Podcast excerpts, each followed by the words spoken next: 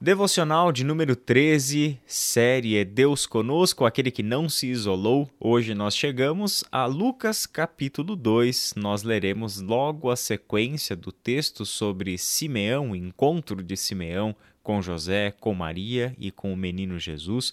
Texto que fala sobre a profetisa Ana. Lucas nos diz o seguinte: Estava ali a profetisa Ana, filha de Fanuel, da tribo de Asser era muito idosa. Tinha vivido com seu marido sete anos depois de se casar e então permanecera viúva até a idade de 84 anos. Nunca deixava o templo. Adorava a Deus jejuando e orando dia e noite. Tendo chegado ali, naquele exato momento, deu graças a Deus e falava a respeito do menino a todos os que esperavam a redenção de Jerusalém. Depois de terem feito tudo o que era exigido pela lei do Senhor, voltaram para sua própria cidade, Nazaré, na Galiléia. O menino crescia e se fortalecia, enchendo-se de sabedoria, e a graça de Deus estava sobre ele. Caleb, nós temos aqui na profetisa Ana, filha de Fanuel, mais uma dessas personagens que, de uma forma inusitada, cruzaram o caminho de Jesus na sua infância, cruzaram o caminho dos seus pais naquele exato momento, né? Ou seja, a cena de Simeão continua nessa história e nós temos aqui essa mulher Uh, com diversas características peculiares, né? Era muito idosa, é, permaneceu, a, sem dúvida, né, a parte mais é, longa da sua vida como uma viúva, e nós já sabemos as complicações que era a vida de uma viúva naquele contexto, né? A gente sabe que, usando uma terminologia moderna, a viúva, assim como os órfãos e os estrangeiros, eram grupos de vulnerabilidade social naquele contexto. Então, eram pessoas que naturalmente já seriam desamparadas pela sua própria condição. E aqui nós temos uma Ana que é, acaba se encontrando, acaba dando sentido à sua vida com uma dedicação praticamente exclusiva e integral à adoração a Deus. Era uma adoradora, uma profetisa, uma mulher que falava da parte de Deus, e isso, Caleb, era algo bastante incomum dentro da comunidade judaica, né? E é, mais uma vez, é não por um acaso que Ana, naquele exato momento, se encontra ali é, com o menino é, conhece os pais e se torna uma pessoa que fala, que anuncia acerca de quem era este menino e, que, e de que maneira né, este menino era quem trazia à realidade as promessas de Deus para a redenção do seu povo. Um detalhe interessante, Israel, que sempre me chama a atenção, né? É, o, o, Lucas não faz isso de forma à toa, né? Ele, ele traz algumas informações de Ana, Ana, filha de Fanuel, né? É, o que ele não faz com Simeão, por exemplo, a gente não sabe quem era o pai de Simeão, né? Uhum. Ah, interessante que Fanuel é, a, a, a, quer dizer a face de Deus, né? Filha, Ana era filha de um cara que tinha por nome face de Deus, né? E Ana vê o menino Jesus, né? Muito acho isso muito significativo é, essa esse paralelo que dá para traçar nesse texto porque uh, a face de Deus é Jesus que nós conhecemos né é, o próprio Jesus disse aos seus discípulos quando eles perguntaram: Mostra pra gente o Pai, né? A gente quer ver o Pai. Jesus diz: Poxa, a gente caminha tanto tempo e vocês ainda não entenderam que quem vê a mim vê ao Pai. Né? O texto de Hebreus também vai nos lembrar que é, Cristo é a expressão exata do ser de Deus. Né?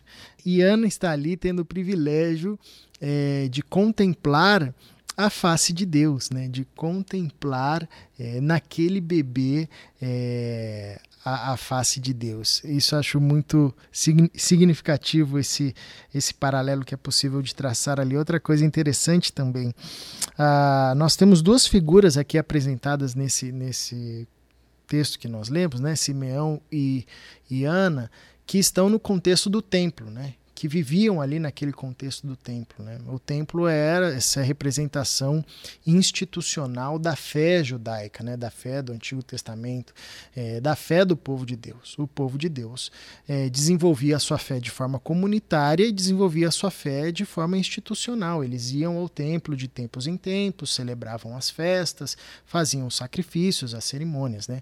É, isso ensina muito para nós, sobretudo, sobretudo numa época onde cada vez mais a gente é, faz uma, uma crítica muito severa à questão da instituição, né? como se é, fosse possível vivenciar uma fé sem passar por esses caminhos, né? De uma partilha comunitária, de uma igreja local, né? Que acaba sendo uma instituição também. Enfim, a Ana e, e Simeão eles partilhavam, faziam, viviam essa realidade da fé comunitária e institucional.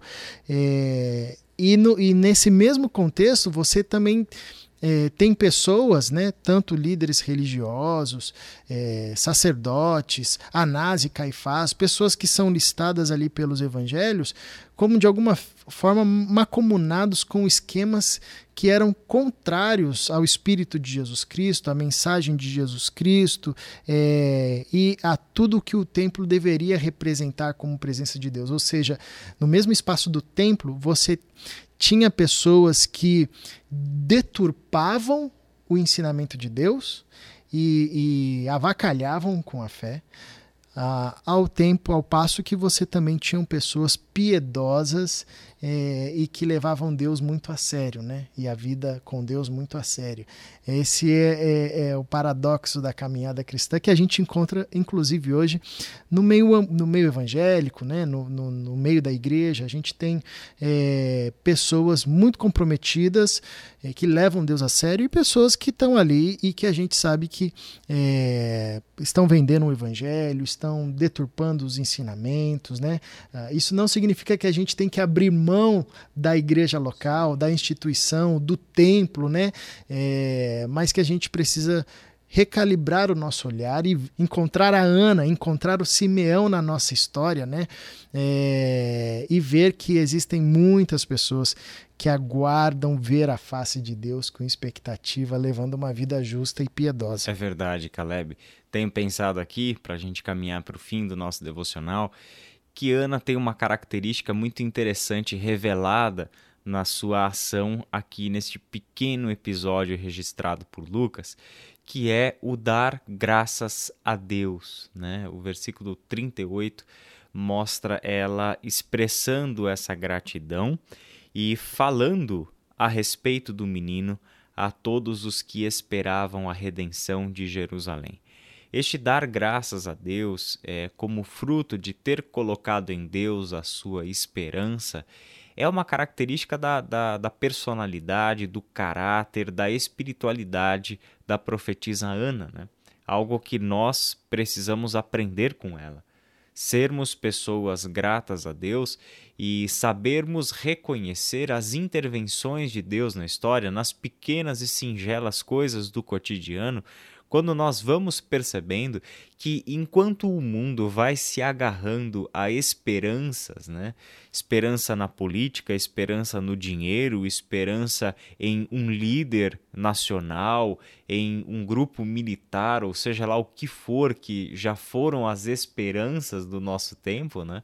Nós temos aqui uma mulher que como uma mulher idosa, já vivida, portanto experiente de uma longa trajetória de caminhada com Deus, de conhecimento de Deus, de adoração a Deus, uma mulher experimentada nas disciplinas espirituais, né? A gente vê que o jejum e a oração eram constantes na sua vida, era uma pessoa que colocou em Deus a sua esperança.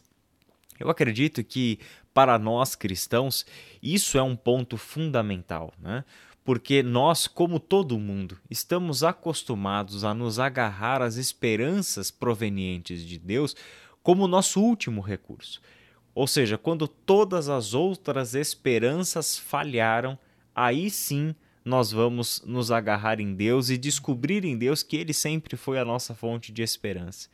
O triste é quando isso não serve para nós de aprendizado, né? Porque logo depois de descobrirmos que Deus é a única fonte de esperança, já voltamos a colocar a esperança em outras coisas, em ídolos, em tantas coisas que tem aí é, é, neste mundo concorrido a esse espaço de, de soberania, de segurança, de proteção na nossa vida, nós nos esquecemos que Deus é essa fonte de segurança. E esta mulher idosa, experimentada, experiente, nos dá essa lição de ser grata a Deus e falar a respeito do menino a todos os que esperavam, né? ou seja, que colocavam em Deus a esperança da redenção do povo. Né? Que Ana nos ajude aí a entender também esta prática constante da gratidão e da prática da esperança, né? O esperançar, né? Não é o esperar, né? Como quem está de braço cruzado, é, é, esperando que alguma coisa aconteça. Não. O esperançar é ter essa convicção de que Deus está intervindo na história e de que nós temos o tempo contado por este Deus e que nada foge ao seu controle, justamente por isso que é uma esperança ativa, né? Não é uma esperança passiva, mas uma esperança que a faz adorar a Deus, viver bem, viver feliz, viver para cima, viver adorando a Deus, viver é, cumprindo a sua missão neste mundo, que era profetizar, que era pregar né? E ela pregava e passou agora a pregar a respeito do menino que viu, né? Exato. Vamos orar, Caleb? Vamos orar, Israel. Deus, obrigado, porque o Senhor é o nosso alimento, a nossa alegria. E assim como a vida de Ana, o testemunho de Ana nos ensina, mesmo tendo passado por muitas perdas e em situações ah, completamente adversas, ela ainda mantinha a esperança, a alegria, a fé no Senhor e uma vida piedosa. É tudo isso, esse testemunho nos ensina que, mesmo que a gente é, também passe pelas mesmas adversidades, é possível que a gente permaneça com o nosso coração tomado de alegria, de uma piedade santa, de um desejo de em tudo te agradar, por uma fé viva que nos faz caminhar, que gera nos nossos corações esperança, enfim. E nós sabemos que isso é fruto da tua presença no nosso meio.